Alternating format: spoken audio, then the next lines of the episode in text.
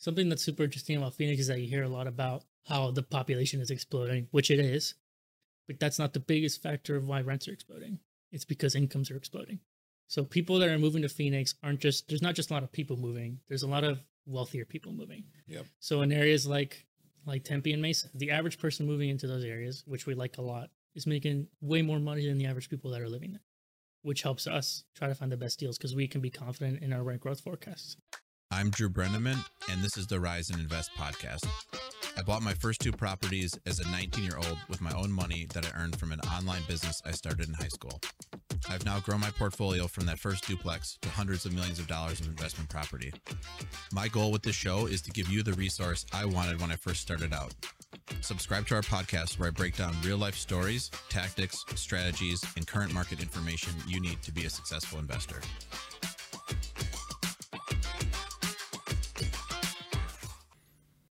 All right, welcome back to another podcast. On today's episode, I have Javi Mendez, who's an associate here at Rise Invest. Welcome, Javi. Thanks for having me. I've been looking forward to recording this episode for a while now. We're doing a ton of unique things as a real estate firm that a lot of other companies aren't aren't really doing. We haven't really got into any of that in the podcast yet. Mhm. So looking forward to doing that today. We're going to do a deep dive into our AI and machine learning models that we've developed and Javi's been instrumental in, in developing them and maintaining them. So Thank you. I'm excited to be on. I've been watching basically every episode, so it's fun to finally be here. Well, great. Why don't why don't you dive into your background, kind of tell us how you got here, and then let's jump into the AI. I studied finance at Baylor with the intention of eventually getting into trading, which is what my dad does. And in that industry, you st- typically start off as an analyst. And when I was looking for positions after graduating or right before graduating, I realized that to compete with all the other people that are applying for those positions, I had to have something that would make me stand out. And I decided to learn how to code. That would that was my end game. I'm going to learn how to code so that I can be a better analyst one day. Nice. And as I was doing that here at Northwestern, I was looking for positions the whole time along the way to be an analyst at a trading firm, but I'd had previous experience working in real estate as an intern back home in Houston. And the I just saw the post on LinkedIn and it sounded super interesting and I applied and now I'm here. No, it was great. So we were looking for for an analyst, and also you know something that we we've been kind of thinking about developing for a while was really more like a more granular, you know, rent and mm-hmm. potentially cap rate projections because a lot of these things you can just buy from CoStar or Yardi or wherever.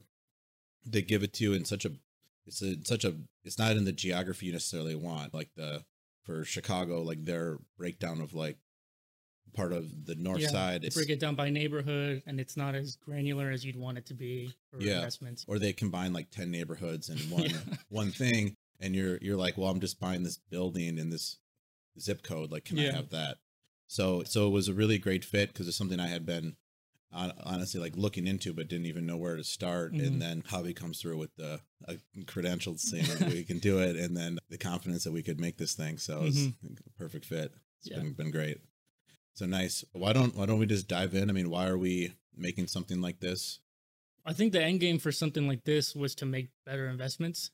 And when we started working on it, the the beginning of it was let's find out the best place to invest. Let's find the best or just markets in general for us to invest. So the first model that we developed actually was wasn't focused on any zip codes or any specific submarkets like neighborhoods like we use nowadays for most of the stuff that we do. It was a generic metro market analysis that we did and we tried to forecast two different metrics it was cap rates and it was rent growth primarily the decisions that we made came from our rent growth projections i would say and i think Yeah. you would agree. But the rent growth that we did it wasn't a generic rent growth metric where it's okay let's just see what's going to have the highest rent growth next year and then invest there. The thing that we developed was something that would get the five year average rent growth for the market starting in 2022 so from 2022 to 2026 what markets do we think are going to have the highest average rent growth? And we landed on the top three and number one was phoenix. Yep. so basically the end game was to find the best places to invest and then once we did that it was to find the best places within those cities to invest Right. You hear all these anecdotes just on what's happening in different places, but Yeah. then it was all actually a lot. I had a lot different experience actually seeing deals being underwritten mm-hmm. and and comparing the anecdotes to what we're actually seeing, where we would hear kind of the similar things across these different markets that are growing rapidly. But one kept jumping out as the Mhm. best when we were underwriting, and then also was top in a lot of the different things you could purchase. But then again, that's not, you know, we wanted more sort of data points and ways Yeah. we could run our own calculations. So we started um, developing this using other Mhm. other inputs and things we'll get into. But that was the thought. Like we want to expand to and, and diversify markets and Right. take advantage of all the growth we're seeing. And then this was a, a big part uh, of Mhm. you know why we picked Phoenix. It was pretty instrumental in terms of like the decision we made, and even not just picking Phoenix, but picking areas in Phoenix. I think the model that we made here, plus other different things we've made, like the database that Evans worked on so hard, and the Yardi rent regression tool, those are all things that we use that are pretty data oriented to educate us and make better decisions. Because we just don't want to golf anecdotes. You want to make sure you're going looking at the numbers and you you're confident in what you're doing. Right. And it was interesting. We'll get into how we broke it down, but we did eventually get this by zip code. And Mhm. When we'd run it, and then we, I'd ask, all right, Javi, why don't you put put all the top zip codes, organize it Mhm. by you know what zip codes are the best to the worst, let's say Yeah. for rent growth. And you know, it looks like the opening. You're like, well, you just made one for Phoenix. Like, what's going on? Because the whole top list is all the Phoenix zip codes, and then Yeah. some random ones here and there throughout the country Yeah. sprinkled in. But it was it was really pronounced, and we're definitely seeing that in the deals we're looking at. I Mhm. mean, we're no exaggeration. It feels like every month on these things we're buying or we own the rents go up fifty dollars a month. I mean, it's Yeah. really, really wild. it'd be good to talk about what the models do because that's something that we get asked a lot. And I think basically, like we talked about, they forecast rent, but they do much more than just forecast rent. We look at rent with relation to other metrics a lot. So we've come up with custom metrics for our models. But in terms of our models, we started out just with the model I explained to you earlier, where it was okay, let's find the top markets, and it was the average rent growth model. And then we, after identifying the markets, the scope of that then moved on to okay, we have our top three. Let's find the best one out of all of those. So that moved on beyond rent growth. It started looking at cap rates, so forecasting cap rates. Well, we believed that cap rates were going to be moving in the future, and we saw really positive trends basically across the entire South, in particular Phoenix, Vegas, Tampa, parts of Houston, parts of Dallas looked really, really good. You're talking about rent growth right now or cap rate? Both. Both of them looked really good in terms of what we think they were going to do. Because we were seeing some markets that had crazy numbers for rent growth, but the cap rate compression wasn't that severe. So that was something that really attracted us as well. But after we decided on the markets that we wanted to go in, and primarily once we decided on Phoenix, we had to start acquiring data, as much data as we possibly could for Phoenix. So that began by going to providers like Yardi, like CoStar, like Moody's, the actual census. We got data broken down from the actual census, which we use a lot for our multivariate model, which we'll get into. And we use a lot of actual real estate metric data like supply, deliveries, stock, and we relate those to each other as well to make more decisions on stuff like that. Right. And we are eventually able to acquire or get this data reorganized by zip code Mm, as well, which then allowed us to get so granular. That was a, a big challenge initially was, okay, sure, you can get this supply number for a city, but then it's not, it's not actionable necessarily if you could, don't have it broken down how you want the, the output right. you know, or population or whatever the, the information is. And you might get the data, but it might not be broken down in a what we call a time series, which would mean that you would have the value of the metric, let's say rents, over a series of times. So you wouldn't actually be able to determine any trends or to make any sort of analysis on something where if you just have the one data point, like what is the supply now in Phoenix? Just knowing that isn't going to tell you much. You need to look at historically how it's changed and how other real estate metrics have evolved as it has changed which was the end game for both the SARIMAX model, which we call the simple model internally, and the LSTM model, which we call the multivariate model. Both of those use zip code data and a bunch of other metrics to make forecasts for rent growth. Nice. One thing that was interesting to to hear, and we have both models, but even that how accurate this simple model's been, Mm. because really like that that has this one input, Mhm. but then all these other factors are sort of factored into that Yeah. one input, which is the past rent growth. Right. And, and then that it was interesting to hear that, and that's sort of the philosophy you were taught, because that that's like or per, me personally was not an intuitive thing to think that all these factors are b- already baked into this number we're entering. Right. It's also hard and for me to think about sometimes because you think, okay, well, if I'm going to forecast rents, I need to know well, how is the population going to change? How is the income, the average income going to change? How is supply going to change? These are all things you think about a lot when you're trying to forecast a rent. But the most predictive thing for forecasting future rent growth is past rent growth. So, depending on how it's moved historically, that will be the biggest influencing factor of how it will move in the future. So that's also led to us to use the simple model a lot. You know, we can run it quicker than multivariate model. It's proven to, I mean, over the past few months that we've seen, we annualize the forecast for the simple model and it comes out monthly. I know we're getting a little bit ahead, but the forecast we run it every month on every single zip code in Phoenix and it annualizes the rent growth and we compare it to the numbers that we're seeing in Phoenix and you can believe it. Like they look Right. they look pretty accurate. So we're pretty pretty happy with how that model turned out in terms of if you're only going to have one input, you do the best you can and we think it does a pretty good job. Yep. And so just in terms of the process of making that, so first, I mean, we, we started out with the simple model Mhm. and then we started acquiring more data. I want to touch on that. So the simple model at first we were using historical zip code data we were getting from a variety of different providers, but we weren't really happy with it because we didn't like the the frequency at which we would receive the data. Some of that data we would get yearly, which I don't think is fast enough. Some of them quarterly, which is better, but you want to be able to make quick decisions, especially in a market that moves as fast as Phoenix. So we actually were able to get data from Yardi that they have internally from their data team that isn't on their website or anything like that. It's not a subscription that you can purchase directly from them where they give you the rent values as they are monthly, which is huge for our simple model because every single month we get an updated data set that tells us exactly what the rents are like historically for every single zip code in the country. So we can run it across the whole country. We mainly run it in Phoenix nowadays. But that's basically the the the data that we use for that model. And w- one thing too that I thought was interesting as we developed these models was you don't just use the same model across Mhm. the whole country. right. That was surprising to me. Mhm. So then well, let's let's jump into that. So in both the multivariate and the simple model, they're trained individually by each zip code. So when I run the model, I don't hit run and then it spits out a rent growth for every single zip code in the country.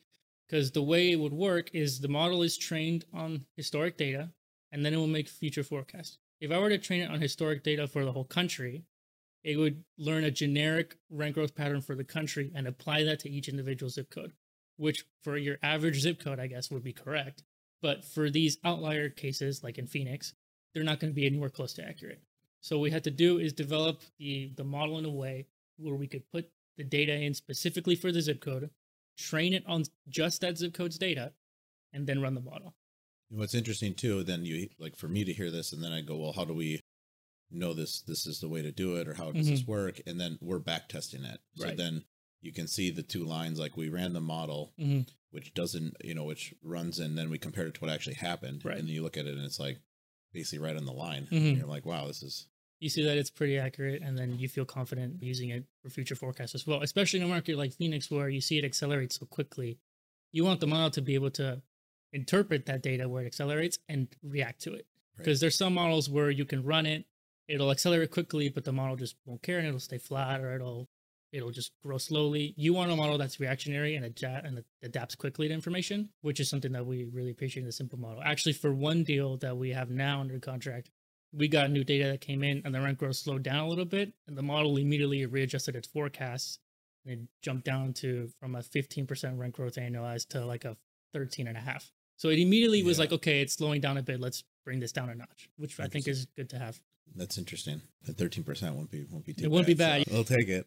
But nice. So that was a big takeaway to me in terms of feeling confident about the the outputs. And a lot of times I was asking, let's test it up until March Yeah. 2020. Like let's not have COVID, COVID. factored in necessarily on Mhm. this. Let's at least test it that way. And it was also really interesting because a lot of these southern markets where you feel like oh it was it benefited so much from covid it was they were already just on fire and it Mhm. just you, you didn't realize it from your computer in chicago and Yeah. then like phoenix and austin these places were already Oh, yeah. booming with or without covid and that Yeah. just poured more gasoline on the fire so to speak but it was already when you run these models with uh, before covid and then see what it projected you're like wow that that already was going to be a lot and now it's, it's even more now so in some of those markets like Phoenix and Austin, there were some serious signs of growth way before COVID ever happened. Some of the metrics that we calculate in house showed that from the beginning that there was so much room for rents to run particular Phoenix, like when we use a lot is rent to income. We'll get more into detail on these metrics later, but the, that value was so like it was such an appealing value as an investor that you could tell from the beginning that some of these markets were going to take off. So starting with our simple model, so the SARIMAX one, Mhm. how, how does that specifically work? That one's much more easy than the multivariate to explain. The most important letters in SARIMAX are the S and the MA. S stands for seasonal, which is good when you're operating with a, a data set or a, a value or a metric that's seasonal, like rent is. And the MA is moving average. So what the model is really doing is trying to find, uh, it's going to make regressions and trying to find algorithms and lines of best fit for the historic data and seeing what would be the best formula or algorithm to use to accurately forecast how this metric has moved over a period of time.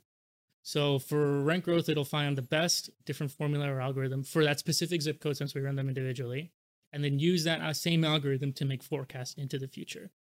And all of that is determined by the model. All I'm doing is I'm calculating what the algorithm should be, and then I'm using that algorithm to make the forecast with a simple model. I'm not making any decisions there. For the multivariate model, that's an LSTM model, which stands for long short term memory. All you really need to know about that one is that it's a deep learning model, which essentially means that it will try to emulate the way a brain would think. It's an RNN network. It's become a lot more popular over like the past decade in lots of industries. I know that the finance industry and that the medical industry especially uses this a lot. But what we use it for and what I like it a lot for is that it, LSTMs are really good for dealing with time series data.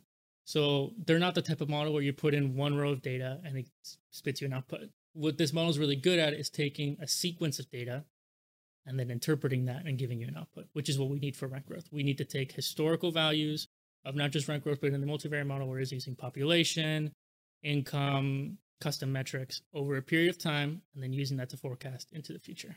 And at the start of this, there's different AI and machine learning and neural network models, like Yes. other ones we could have picked. Right. We picked these deliberately. We picked these because these are the ones that we believe are the best for time series data and for forecasting the metrics that we need. So, SARIMAX models, why reason that one and not Varimex or just Arima? Well, rent is a metric that has seasonal components. Your rents are typically higher in the summer when you're signing new leases than in the winter. So, because of that, we wanted to have something that would account for that. So that when we annualize the data, and you can look at it now in our model, you'll see in the summer, for some reason, those rents get a little bit higher right, right. annualized than they are in the winter. That's because we're accounting for the seasonality of the rent growth. And then the multivariate model one, we don't even make any decisions. We just run the model and then it spits out what it spits out. Right. I found that very interesting where even then how you find out what model to be running for the zip code is Mhm. actually the model's telling us. What are you feeding it for it to tell you that? I'm feeding it historical data. So what I'll do is I'll grab historical data and I'll split it in any capacity. Typically, what I'll do is do 80% of training data, 20% test data. So it'll take that 80% of the data set and train and learn the algorithm off of that data, and then use that to test on the 20% it hasn't seen yet. Interesting. So because of that, it'll test, and if it finds that the algorithm's doing a good job forecasting the last 20% of the data, then we know we have a good model for forecasting that data set. We use that then to forecast into the future. So we don't even get to the point where we're making forecasts until the back test looks good. Right. Like the if you look at our model now, the back test is a like a hard stop before you even get to the forecasting part of the model. Right. And again, that was that allowed me to have like a lot of confidence in this. We're just Mhm. seeing the back testing where then you run the same algorithm with Yeah. the old data from years prior and then lay that on top of what's actually happened and you're like, wow, these lines are on top of each other. And we're not just using just a simple, oh, do they does the do the lines match for the back test? We're doing much more than that. Like we're checking the distribution and the errors of how big our errors are. You know, like are the errors normally distributed? That's a big factor. Because if they aren't, then you, there's a part of the model that you can probably figure out what's going on there and improve it. So we try to make sure that the lines fit well, that the errors are normally distributed, and that there's not a lot of them. Right, obviously. right, right. And then let's let's jump into some some of the data we have that we use. Maybe let's not give away all our secrets here, but let's we we have a lot of inputs into the multivariate one. I mean, I know you Mm-hmm. Had mentioned something where some of these files we have that have Yeah. data in them, you actually cannot open them yeah, on a you cannot open them in Excel without it crashing Excel. So what you have to do is you I have I've done pretty much all my data cleaning for the simple model because those data sets we get from Yardi are so big. They're like 5 million rows of data. You can't open that.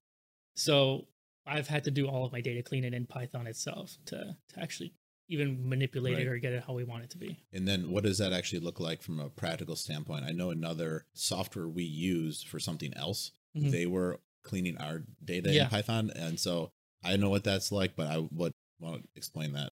Mainly, it's just sometimes you'll get data sets that have missing values, or the they're not labeled properly. You find tiny little errors that sometimes can be a little bit of a hassle to fix. But the most important thing is making sure that you fill all the empty values, or you drop them, so you're not training the model with zeros. Because let's say, for example, you're missing you have a something for this past year, for example, but you have no data for May, for example. You would be going okay, 100, 115, 120, and then you get to May and it's zero. Right. you Throw don't want to get the, it throws the whole thing off and it can ruin your model. So you're trying to avoid those situations. Sometimes you backfill it with a value that should be there. You do a run a regression and you fill it in. Sometimes some models are so good where you can just input zero in for those values and the model will know oh he's missing a data point just ignore it. So it depends on the model we're using or the data set we're using but the cleaning it's mainly just it's stuff like that. Fixing the the issues in the in the data set Right. How many how many pieces of data do you think we have at this point? I mean, it depends on the model that we use, but I mean, for the multivariate one, I think I calculated we had like over 40 million data points for that one, Four zero. four zero million. And then for the simple one, I haven't even done the math. It's like 5 million times. I think we have like 15 metrics in that one. So do the Yeah. math. It's a crazy number. No, I know there was a period of time where every every couple days or week it was we more Yeah, more data to buy more data would come us, in. or even just more stuff to to buy or Hmm. let's sign up for this and get on this or we found we found a place too where we again getting everything by zip code was really important but Yeah. that was not that was difficult general like census info that's out there that's just by like county or msa And it's hard to get a hold of that data because, you know, it's coming from the government. So sometimes those institutions don't really do a good job about getting it out there and cleaning it and making it uh, in a nice and digestible way for any any model, you know. So that's probably actually the data we have the most trouble with is the census data. But it's it's not as bad as you think it is in terms of once you find the right providers, you can pretty consistently get a hand of them and get the data you need. right and then or in and so we were eventually able to get that by zip code so but that and then some of this stuff like the supply data and other Mhm. stuff well, let's say with apartments coming online we were able to get everything by zip code eventually Right. just wasn't wasn't easy It was hard, and especially in some of these markets where that data just doesn't exist. There's in Phoenix, in some zip codes, you're seeing, oh, we have the supply data historically, but going back to 2015. They don't have it going back like the rent numbers where it's 1990. right So it's hard to then use them in your models because, oh, well, it hasn't really been Right. here for that long for us to be able to use it accurately for some forecasts. Sometimes also the models can learn incorrect things about data, which is something you want to avoid. Or like supply, now that you mentioned it, supply has been going up in Phoenix, but so have rents. You want to avoid a situation where your model's thinking, oh, a supply goes up, so do, so do rents. So you have to be careful with how you're inputting the data and how the model is interpreting it as well. right so many factors and then i found it very interesting too just in terms of learning about the different correlations with certain factors Mhm. where apartments on one hand it's simple like it's supply and demand you need more renters than Mhm. units coming online for rent growth and so you think it's that simple but then you really start thinking about it and there's so many factors there's different you could have population growth but it could be the wrong setup it might not be renters if it's high income seniors that are buying houses it's not going to help you or if you you know you're you have a lot of people moving in but it's on the other end of the spectrum they can't afford an apartment barely that's Right. not going to help rent Yeah. growth if they already are spending half their money Right. on rent which we see in some cities it was interesting i mean san francisco has a whole set of problems beyond this but it's there people were spending like 50% of their There, income yeah. on rent Mhm. so then you go okay that's gonna eventually put a keep keep rent growth at a certain level because people can't afford to be paying this kind of money Right. Whereas you look at other places and it's way lower. I mean, less than half of that. Mhm. And you go, there's room to run in this. And people are paying way below the traditional, whatever, one third of your income on housing. So, and then also tracking just the how that rent to income has changed. Because you would think, let's say in a place like Phoenix, that It would have accelerated. It would have grown. like rents have gone up 30% in the last year. That, that rent to income must have really changed. Instead of Mhm. being at 20, it must be at like 30 something now hmm and then actually it's either I forgot the same or went down. In some zip codes, it stayed flat. And lots of them, it was like, I think the highest I saw in Phoenix was around the mid to high 20s. I've seen as low as like 12 in Wow. terms of like the rent to income. But those zip codes that we have some deals that we're interested in, or like pharma, for example, we've seen situations where it's actually gone down. So rents are increasing, but not at the same pace as incomes are. And you're seeing that metric a lot. Another metric that we look at aside from rental income is the percentage of households that make more than $75,000 a year. And that metric in tons of these zip codes is exploding. That's from outside migration or from interstate migration, where people in wealthier areas of Phoenix are moving to less wealthy areas of Phoenix because the apartments look nice in Phoenix. Right. You know, you get a nice garden style home and you get a backyard and everything, and you can get all that in an apartment in Phoenix. Right. And then that's that's a real recipe for huge rent growth if you have Mhm. affluent people moving into an area. Right. There's a big change. So that that we've we've seen firsthand, even without this data, where it's noticeable where pushing and, Yeah. and getting a lot nicer. That's interesting on the Tempe deal. Then uh, that let's say rents in Tempe they're up thirty percent. Let's say last twelve months. Mhm. But then when you look at the incomes, it's they're they're up in, in the aggregate like beyond thirty. So then you go, this is actually quite sustainable, which you know is was a real shock because you would think, okay, this could last for like a couple years. People can't afford this kind of growth, and kind of in the aggregate, they can. Something that's super interesting about Phoenix is that you hear a lot about how the population is exploding, which it is, but that's not the biggest factor of why rents are exploding. It's because incomes are exploding. So people that are moving to Phoenix aren't just there's not just a lot of people moving. There's a lot of wealthier people moving. So in areas like like Tempe and Mesa, the average person moving into those areas, which we like a lot, is making way more money than the average people that are living there, which helps us try to find the best deals because we can be confident in our rent growth forecasts. Right. And something when you're actually physically there, and then our data does support this, like Tempe and Mesa, it's more affordable than the Mhm. surrounding suburbs compared to like a Chandler or Gilbert. And then, so like there's, there's room to run like on that too. because if Mhm. you want to live on the east side of Phoenix, Mesa is the cheapest option. That's why the incomes are also growing because now Mhm. it's some people that have healthy incomes, so they're priced out of a place like Chandler or wherever, you know, Phoenix proper, and then they move to Mesa, Mhm. and then the incomes are up. The incomes and then not just that but we're seeing that the people that are moving to these areas are a lot younger too. Be a good time to touch on the three custom metrics that we're using a lot that help us and the model out we found these to be very predictive particularly in phoenix which is basically one metric that focuses on the rent income which is just a, rent income metric. Another focuses on the renter population which we calculate ourselves with census data. And another one is the one we mentioned earlier with the percentage of households making more than 75k and what we're finding when looking with these custom metrics and then the traditional metrics like just income and just population is that those are more correlated with rent growth than the traditional metrics. So we're seeing growth, or like for example in Phoenix, the average person in the areas that we like that are in between 18 and like 40, which would be sort of renter populations, it can be close to 50%. But then in other areas where you see these high rent growth, which helps back up Phoenix, like in Tampa, that value is 30%. 35%. So that's just another point to add to Phoenix. Okay, not not only are the people that are moving in making more money, they're also younger, which makes them more likely to rent. Right. And the rent income is already so low that you can be charging these people more and they can afford it. Right. I found that very interesting because I know we were talking basically only about Phoenix, but we did mm-hmm. look everywhere with Yeah. this. And then it was very interesting to see where, I mean, it was like every metric, Phoenix is basically the best. It's mm. crazy. And so we're right. And the Florida thing's a good point where you have a lot of affluent people moving there, but that's going to skew older. Mhm. And then if you just look broadly at, okay, I want to compare population growth in total compared to, oh, let's just say apartment supply, but you don't have the age factored in then. And you don't have also one thing that I think is important. You got to be thinking about the actual like number of households. So then if you compare like a Florida, Mhm. I mean, that's retirees, let's say, odds are there's more than one person in that household where Yeah. A single person from California moving to Phoenix making a ton of money.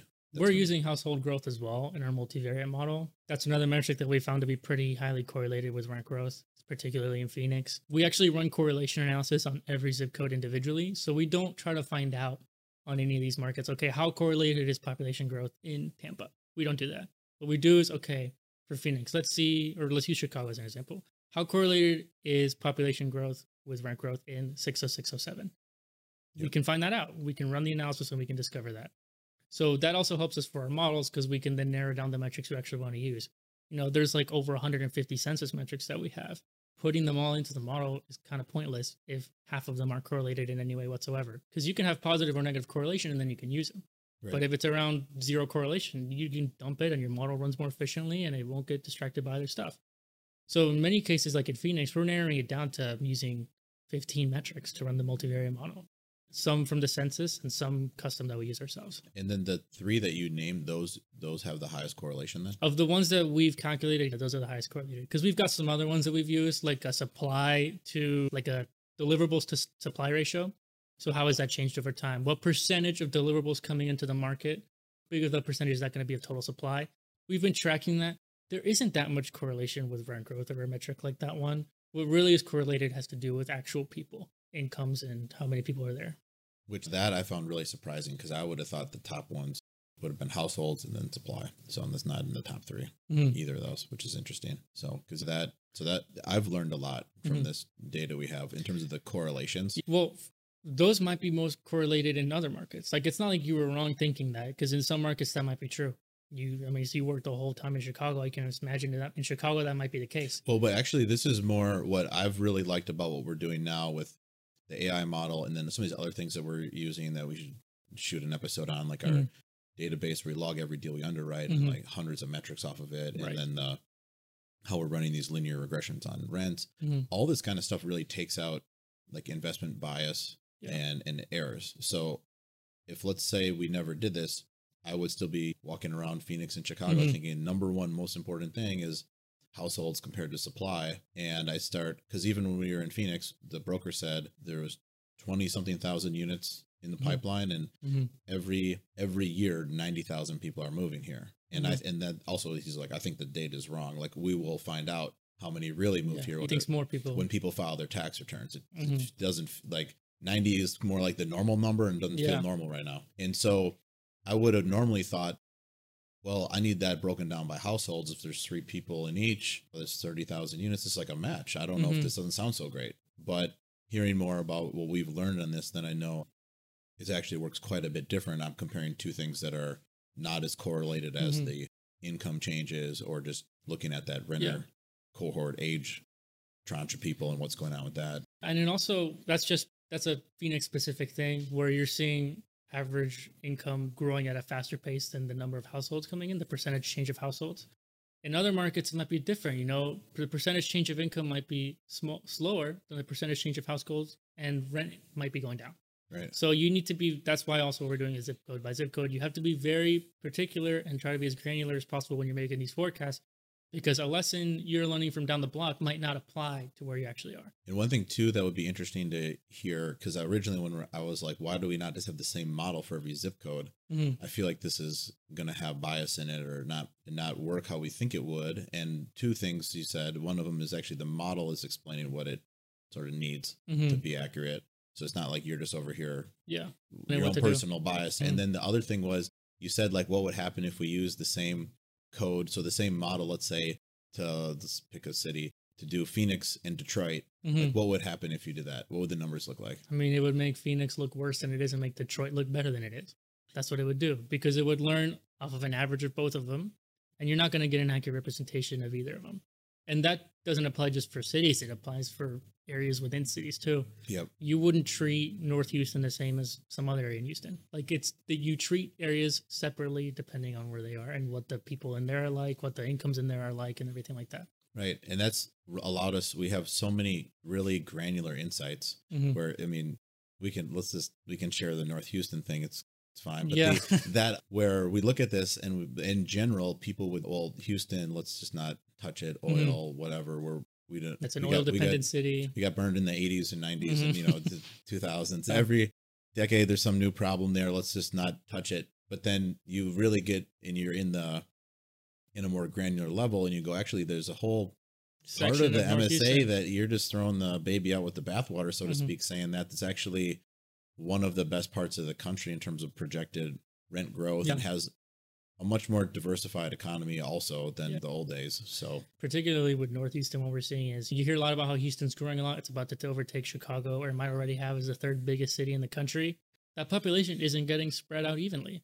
The people that are moving to Houston are moving to very particular areas of Houston. They're moving to the northern suburbs, and that that just means that those areas will become much more attractive as an investor. Right. And that's actually the same things happen in Chicago where Mhm. Illinois in, is flat or losing people, but the north side of Chicago is Yeah. gaining. And that's where I bought all my deals and it hasn't felt like where we're lo- like we're losing people. It feels like Yeah. there's every year more demand for what Mhm. I'm Yeah. what I'm selling or renting.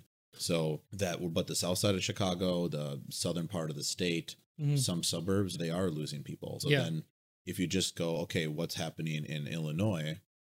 It's it's flat Mhm. but where we're investing it's not and you can then Mhm. apply the same thing with actual more granular analysis and actual facts and Right. evaluate stuff across the country doing that so even though we're just talking about phoenix so much we really look through kind of everywhere and was just interesting to compare our data and then Mhm. one thing too to mention like our the model we use to underwrite the deals hmm it breaks out all the units by unit type and then has all the leases signed sequentially by month and you can look at what's happening at the actual building because what Yeah.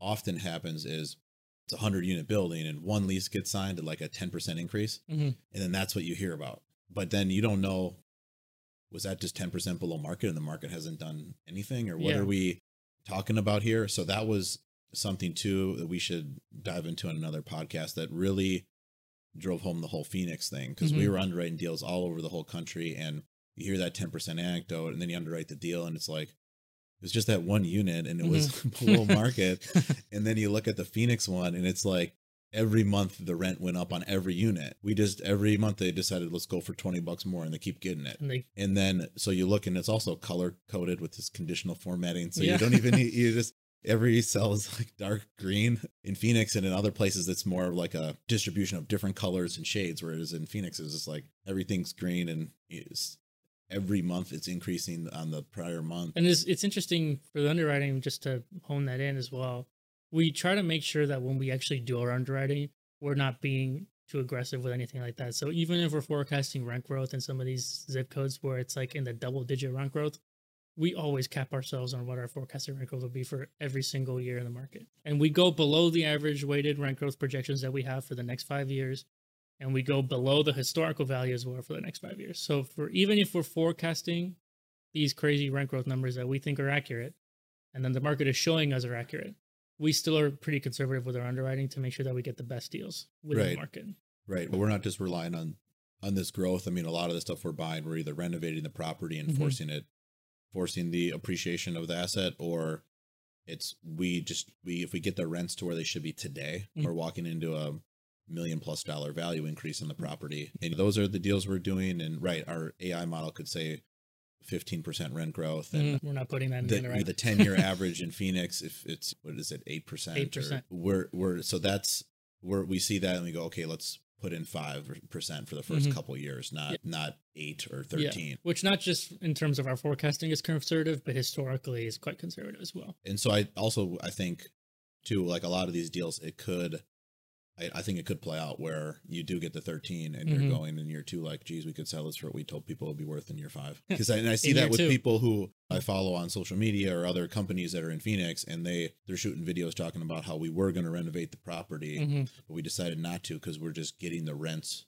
Already. we thought we would get when we renovated it. hmm So we're just raising the rents, we're going to sell it. We don't, we don't need to renovate it.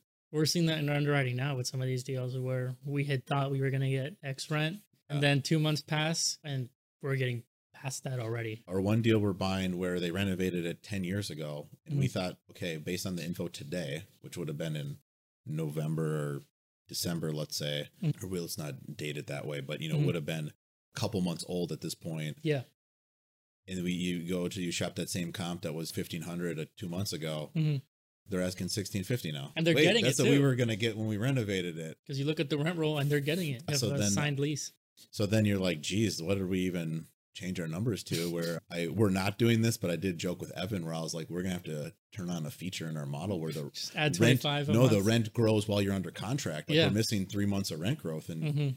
of course it's like it's already in there. If I just have it turned off. But I was like all right we'll leave it off. That's a too aggressive. But we Yeah. need to actually maybe think about that. It's to scare the lenders. right. That would be that. But that same thing happened on on on desert palms where we started the deal thinking oh we could get to 1350 and that's what's in what we send Mhm. out to everybody and you know we asked the current management like go for 1400 and so we thought maybe we get it to that once we buy it and Mhm. we're the current Um, yeah. ownership we're just they're asking what do you want to charge and we're already getting it so it's um, Unbelievable stuff. I know that's why the joke here is the the, the yesterday's up. price went up. Yeah. That was yesterday's price. Every time we go down there, it's like there's a new new price, and hmm it's unbelievable stuff. What's happening in Phoenix? and I'm and I'm there every week now.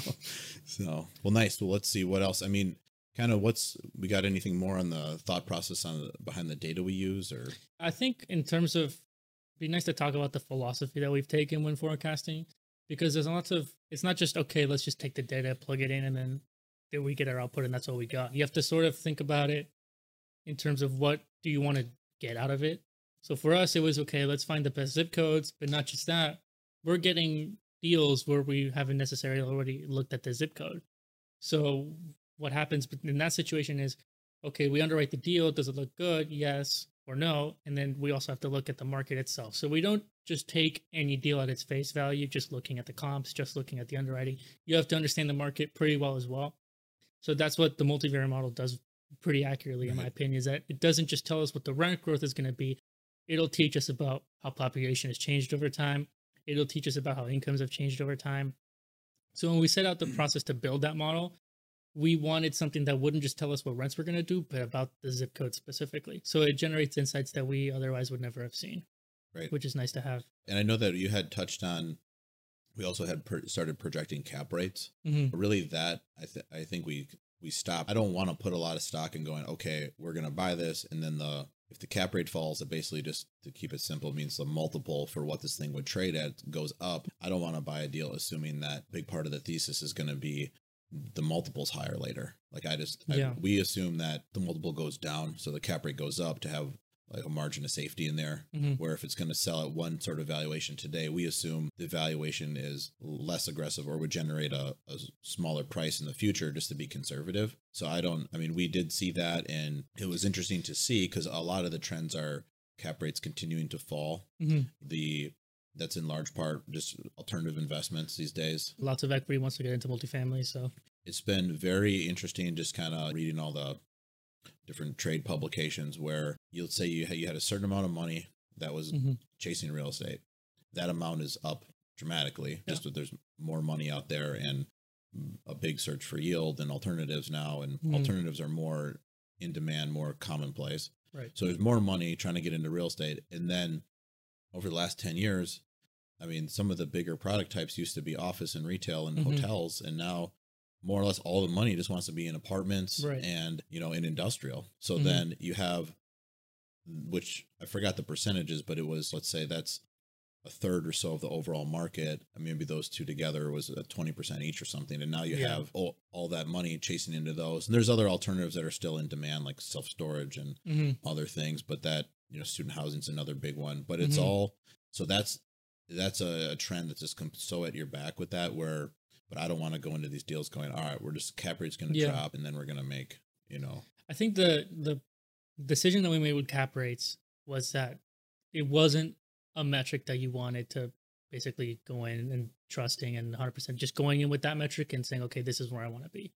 Because first of all it's a big risk like you, everyone everything can say cap rates are going down and historically they have been going down but that's a big gamble if you're depending on your cap rate to go down. And another thing cap rates aren't predictive for success like rent growth is. When you look at a deal in real estate like the biggest question of your income like you, rents are your income and to have a successful real estate investment you need to be able to get or maximize your rents Right. and the best places to invest are the places where you're going to see that value being as high as possible or changing as quickly as possible in your favor Yep.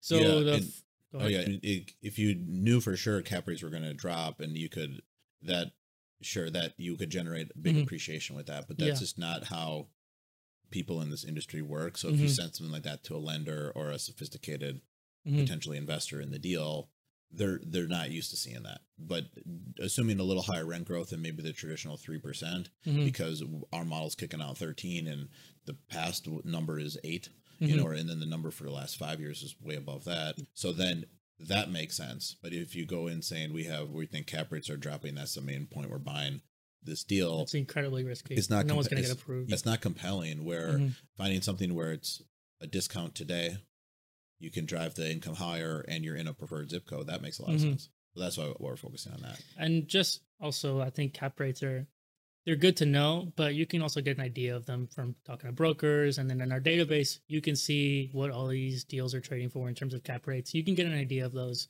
just from underwriting. Whereas rent growth, it's much more difficult to get an idea of how it's going to change in the future, or you can you can't see it immediately like cap rates, unless you have a really good model like ours. But but it's it's also a metric that we think is is better to have an idea of three five years from now. And then two, I mean, we we would have maybe factored it in more if it was telling us something adverse, but it was more just like The saying same trend this- line. This is going to only get better. So Mhm. then that's you know, so I think we'll still keep an eye on it, but it's definitely not we're major major focus. Yeah. I'd say right now the the models that we do are pretty much exclusively forecasting rent and how different ways of looking at rent growth. So like, like the one we mentioned at the beginning, the average rent growth over the next five years, we're still looking at that for all major markets to make a decision about oh where where could we also invest in one day. That's something we keep a track on. And then also the, the traditional simple model rent growth that updates monthly, and then the multivariate one, which gives us an idea of how we expect the entire zip code to change over the whole year. Those are typically the things that we use the most in terms of predictive models. Download our 100 plus page passive investing guidebook today. Accredited investors can sign up for our multifamily investment opportunities as well by hitting the Invest Now button on our website. Now back to the show. One thing as we're talking that I'm really sort of thinking about and I guess want to touch on is in a in a way, obviously we do these deals and then if Mhm. there's investors in them, we charge a percent of the profits as part of how we make money. Right. Like in large part, we're with all the stuff we have, like we're paying for ourselves. Like we're finding deals off market, Yeah. we're getting into the best zip codes. And so just worth mentioning that as we're going through this because it is it is hard to compete for these deals. And then especially if you want to try doing something part time Mhm. or you're you're using just kind of more the traditional sort of data sources or just kind of using like a gut feel on how things will grow Mhm. like we have you know we have actual you know models where we're projecting rent we have buildings we own that we can use for our expense comp so it's you know what we're putting together very accurate and gets you into the right stuff so it's just kind of as you're running through that that's what's going through my head thinking this is getting hard to compete with some some players and others have similar stuff that we've ran Mhm. up against but it's getting getting really getting more competitive and actually some technology is finally making its way into real estate Yeah, it's it's funny how real estate, when compared to other industries that have to do like finance and medical, we've mentioned before, it's just so far behind in terms of data and big data and analytics. So it's nice to see that the industry is coming Right. to terms with it, but it's also good to know that we have this when a lot of other firms don't, right which makes us more informed on certain decisions that we would take and the markets we're looking at and the deals we're looking at. I think the whole data infrastructure that we've got going on from the AI to our underwriting processes, I think it's it's pretty good and I'm pretty Yeah. happy with it. and I even we had we wrote that blog about all the technology we're using, and I Yeah. was, I mean, I know it's my company, but I was like surprised to see like all this stuff almost written out where it's like, okay, we get the rent roll and expenses, we scrub that with Red IQ using Mhm. their AI and everything to match it up and do that quickly, and then we Mm-hmm. dump it into an institutional model and Yeah. log the deal in our proprietary database where we pull out hundreds or thousands of data points. Then we can plot it on a map in Salesforce and keep track of everything. And Mhm.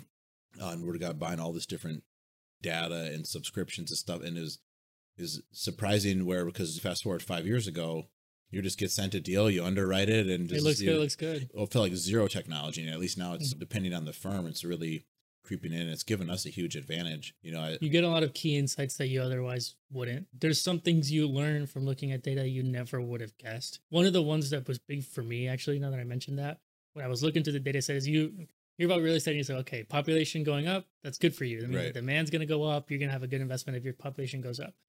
But that's not always the case. You know, you get situations where, like you mentioned before, the population can go up, but the average income of that person moving in is lower than the people living there. So your rent isn't actually going to go up. It might stay flat, or it might actually decrease depending on how big that difference is. right So that was something that to me stood out. I was like, okay, you don't want to get married to any big philosophical, basically staples of the industry when you're looking at the data. You just want the data to teach you, and you remove your biases aside right when you're looking at the data. Something that's super important and hard to do. Another thing for me was like, okay, these big cities that are growing, all of them are going to be good. They're all going to be the same. And that's not the case. When you look at the data, there's big differences between, like, even for example, a big one that people are talking about is like Raleigh Durham. Everyone knows it's growing. It's a It's a beautiful city. Tech is moving there, but it's not growing the same as the Sun Belt.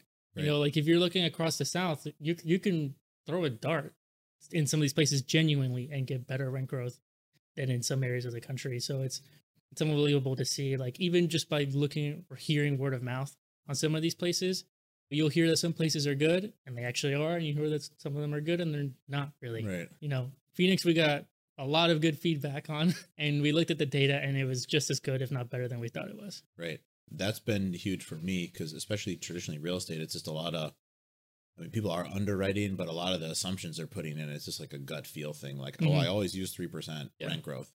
In a place like Phoenix, that's not going to be enough. And in a, a lot of places in the Midwest, not all, but, you know, many, that would be way too much. They would just always have to underwrite three percent. Couldn't change it, you know. Always Yeah. underwrite three percent rent growth, which in some places that could you kill a bunch of deals that otherwise would be great.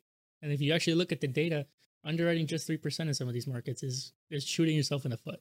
Right. You're not, it's not reality, and you want to underwrite reality conservatively, but you do want to underwrite reality. Right.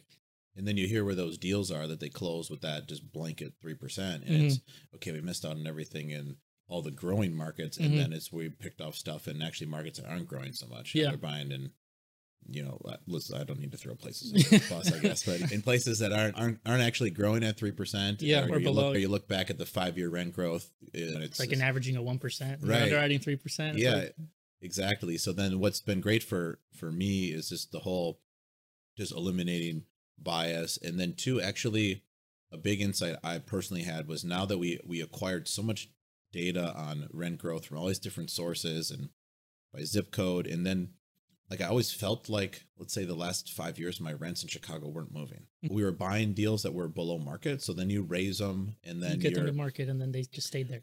and that was more just like a feel. We had the actual numbers, but Mhm. it was it's all it happened slowly. So then you go, Mhm. okay, 2016, I feel like my rents didn't move. Mhm. 2017, I feel like they didn't move either. Then 2018, you have a pretty good year. You look at it and Mhm. you go, well, was that just my buildings or what was it? And so it was interesting to actually get the data because then it was just like all these things you kind of had been thinking. A lot of them, You like, could see it right there. it's actually in it. Mhm. So then when we calculated and I see it, I'm like, this is this is what I had been thinking, but we never had the resources to buy all this data Yeah. before or calculate it all. So that that was interesting in terms of more like boots on the ground kind of thing. Mhm. How are we actually using this? Like that was an insight, not from even the AI, but just sort of having all this data at our fingertips, what we can do. And I think it's also important to note that we're not making decisions solely based off of one thing. Like we're not deciding just off of the A model where to invest. We're not deciding just based off how good the underwriting looks where to invest. We're factoring in everything, you know. So like we have to make sure that the underwriting is conservative and that we like it and we think it's realistic. We have to see that what the model is spitting out is something that's attractive to us, and the not just the rent growth forecast, but what do the population and income metrics look, and how have those been relating to each other historically? do the trends that are happening there that are making it look so good now do we believe those are going to continue Right. those are all things we factor in and sometimes you still do have to go off of word of mouth like some it really does help okay you hear some idea from somebody and then you can look at the model and check okay are they right are they wrong are we actually seeing this historically you hear about rents you can look at the rent analysis tool Right. is that real? You hear about population growth, you can look at the multivariate model. Is, is it real? These are things that help us not just be more informed, but confirm what we're hearing, which is super important as well. right. Are you it's the a lot of the anecdotes the data can confirm or, you know, Completely deny some of the things. Where, but it's a lot of it is you hear this area is getting better, and before I used to just think, okay, it does look like it's getting better. Mhm. Now seeing the numbers, it actually helps me like conceptualize what's happening. Okay, Mhm. that part to the north you're thinking about that's really affluent. It's getting expensive there. People are moving further south Mhm, into this area, mhm. And then as and then we look at the data, and it's like the incomes are going up dramatically there. Yeah. And so like, before I I didn't think about it that way. I just thought it's getting nicer. Mhm. Now I'm thinking Exactly what's happening. prices are elevating people are looking for another option and Mhm. then people that are more affluent are moving this is a made up example but they're moving south Mhm. and so then that that made me just kind of think about it differently That's also another reason that we chose to do zip codes, not neighborhoods or not metro markets, because those type of insights you can generate them. You know, you can tell if someone's moving from one neighborhood to another if you're looking at it on a zip code basis. You can tell how incomes are changing throughout the city if you're looking at it on a zip code basis. You can see where populations are coming in from out of state if you're looking at it on a zip code basis. Another thing too, you can see where things are being built a lot, which is super super important for us. You know, if you see a place that's being overbuilt, you want to avoid it. If you see a place where not a lot of construction is happening, but the population that's moving in is wealthier, that's a huge opportunity. So you have to look at basically everything before you make any decisions, which I think is it's the right way to do things. And I think one of the best things that we do is we don't just trust one particular Right. thing. We trust we look at everything before we make decisions. Right. What did we have any surprises? You'd say so. We make all this stuff as we go. I Mhm. mean, what what surprised you? I think in terms of markets, I, it actually surprised me how far ahead in terms of appreciation and rent growth potential the Sunbelt was compared to the rest of the country. Like you hear a lot, it's like, oh, Right. Phoenix is super hot, Las Vegas is super hot. No, no, no, they're hot. Like you don't understand. Like these markets are crazy right now, and historically the data has backed it up. So that's something that surprised me. I thought you'd see really attractive rent growth, but nothing like what we're actually seeing. When you're going there, you see it, you hear about it, you you're there, and then when you look at the data, it backs it up. Everything is Yeah. is there. Another thing is that you would be surprised with how well some areas in the Midwest are performing. So, as a general metro market, Chicago, not as much. But if you're looking up, you know, east of us, like Indianapolis or Columbus, those cities are actually looking quite good. They have more attractive cap rates than you would think for the rent growth that they're getting. So, they're good options if you're trying to get like a cash flow investment. Those are good markets for something like that. Obviously, if you're still trying to go with a crazy rent growth and an appreciation plays, you're going to be in places like Phoenix and in Tampa, but those markets do still have a lot of potential and a lot of life if you can get the right deal in them, which is something that, you know, when we were starting, it was like, nah, forget the Midwest. We got to find the next big place. Yeah. It's like, no, no, there's actually some I've- places in the Midwest. You hear anecdotes where Columbus. I mean, there's a million plus people there. It's a state Mhm. capital. Ohio State's there. Like you, you hear Yeah. about this, but again, it's more just like a gut feel. I don't Mhm. have the the data or an AI model that say like what does it look like. You know, so that's interesting insight because you know in Mhm. some of these places, especially if you're searching for yield,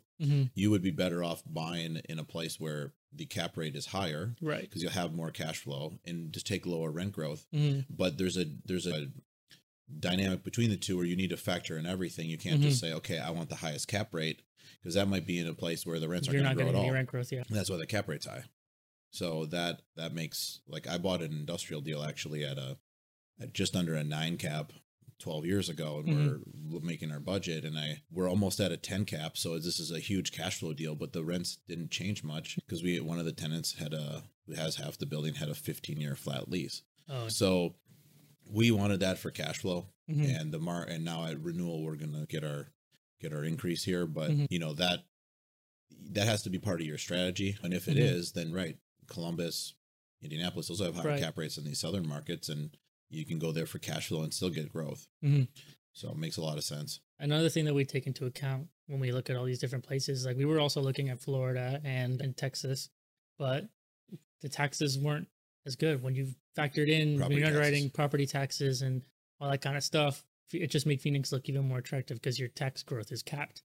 And it isn't in places like Texas, where in Texas it changes every year. It can be completely right crazy. So and yet and that's not and again that's not something in our ai model No. that's where you need to be underwriting deals and have an understanding of how everything works state by state or county by county Right. because also for texas you get a different answer if you're going to be in if you're in austin or if you're in dallas and uh, Mhm. and so tarrant county or whatever dallas county compared to Mhm. what's the county in austin you would know in that. Austin, Travis County. Yeah. Travis County or Hobby's Hobby's from Texas. So Yeah. that's I assumed he would know that. And that right, and that they did. I talked to a tax attorney there, and it was a different answer. It was in some they're gonna assess you over what you paid because that in that in Texas you don't disclose the sale price, but Mhm. we'll just pick a insanely large number and, And then when you have to go to court them. you'll have to tell us what you paid and Yeah. say this is crazy i paid less than this you Yeah. know and then so you factor that in and you go and so in phoenix they don't change the assessed value Mhm. when you purchase a property Which is There's a- huge. a five percent cap on the increase per year.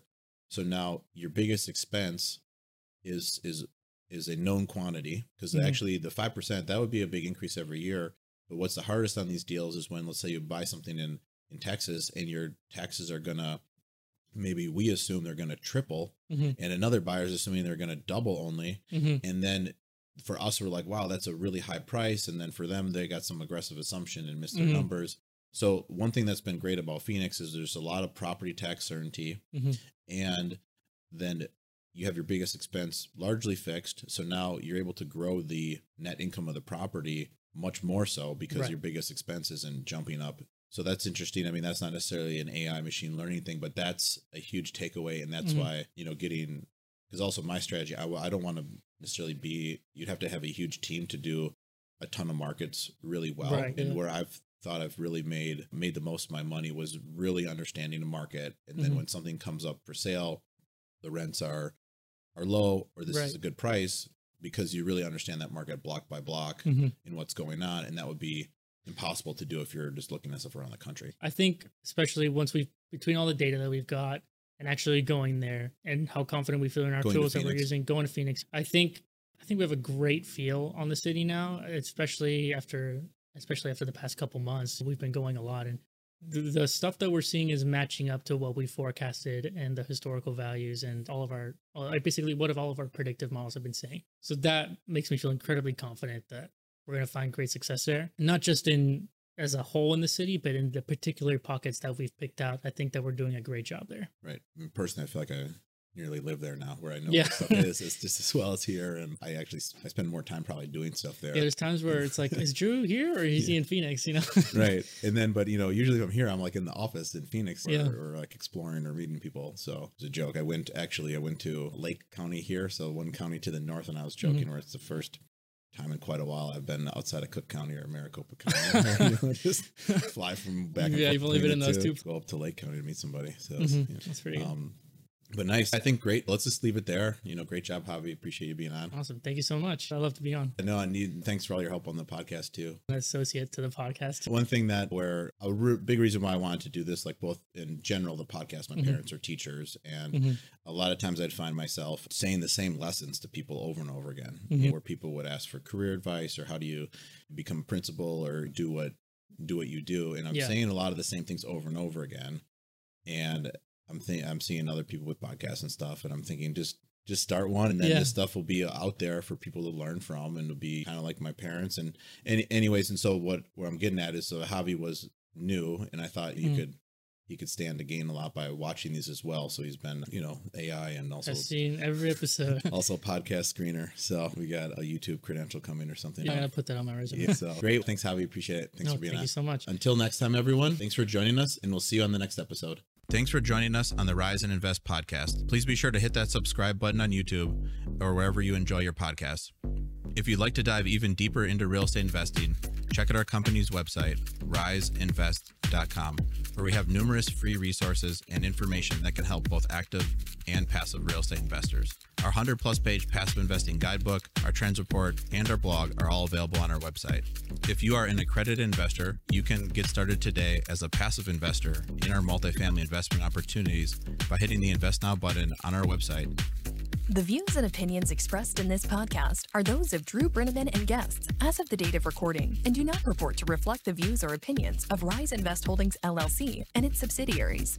The views and opinions are provided for informational purposes only and should not be relied upon or deemed as investment or tax advice or an offer to buy or sell securities, and the speaker cannot be held responsible for any direct or incidental loss incurred by applying any of the information offered.